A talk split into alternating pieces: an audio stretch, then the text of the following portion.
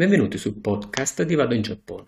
In questo nuovo episodio parleremo di Tanuki, un altro animale che insieme alle kitsune è tra i più antichi della mitologia e del folklore giapponese. Un animale che col passare dei decenni, dei secoli, ha acquisito uno stato di vero essere soprannaturale, di yokai.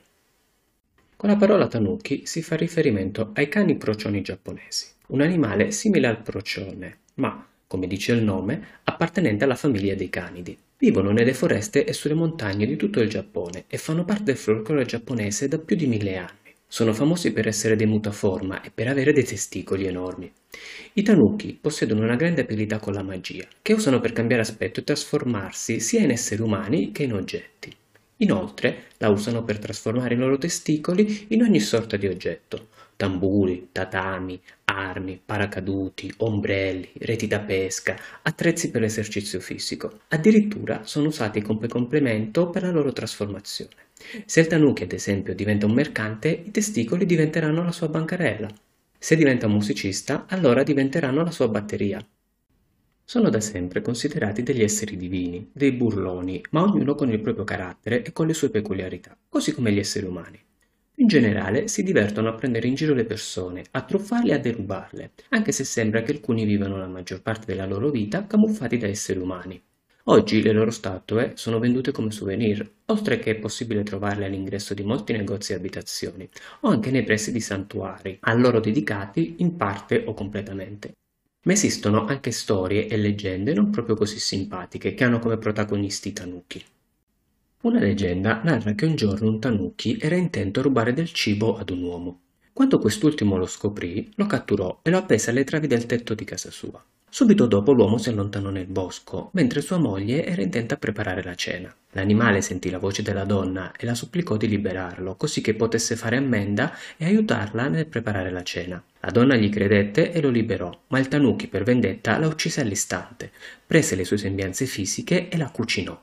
Nel frattempo l'uomo che lo aveva catturato tornò a casa e la sua finta moglie lo accolse a tavola, servendole le prelibatezze che gli aveva preparato.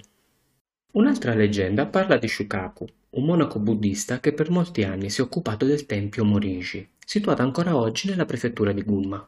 Oltre che per l'impegno e la sua gentilezza, è ricordato anche per un oggetto che portò con sé al tempio, una teiera che si narra non finisse mai l'acqua calda che aveva al suo interno, riuscendo a mantenerla alla giusta temperatura anche per più giorni. Questa teiera prese il nome di Bumbuku Chagama, che è collegata a moltissime altre leggende. Il fatto è che Shukaku, in realtà, era un tanuki millenario che viveva da sempre trasformato in essere umano. Una notte però, mentre dormiva, un altro monaco entrò nella sua stanza e vide che aveva la coda di un tanuki. Visto che fu scoperto, Shukaku decise di lasciare il Morinji, chiedendo umilmente scusa a tutti per aver causato loro un certo turbamento.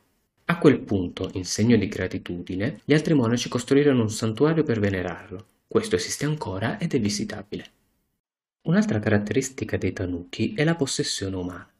Infatti i tanuki possono anche possedere spiritualmente il corpo di una persona. Questa situazione è chiamata tanukitsuki.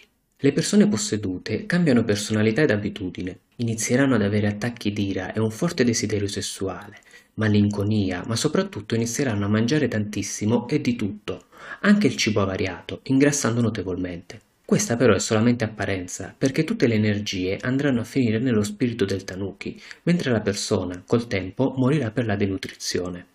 Perché dovrebbe iniziare una possessione di questo tipo? Beh, solitamente o per vendetta o per semplice divertimento. Per far terminare la possessione esistono pochissimi modi. Il primo è quello che lo spirito del tanuki se ne vada di sua iniziativa. Il secondo è la morte dell'ospite.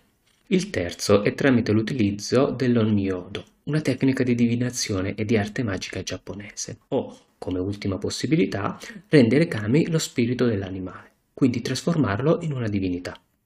Ci sarebbe sicuramente molto altro da raccontare, ma l'episodio del podcast dedicato ai tanuki finisce qui. Vi ricordo che questo è solo uno dei tanti articoli che potete trovare pubblicati su vadoingiappone.it. Un saluto e al prossimo episodio.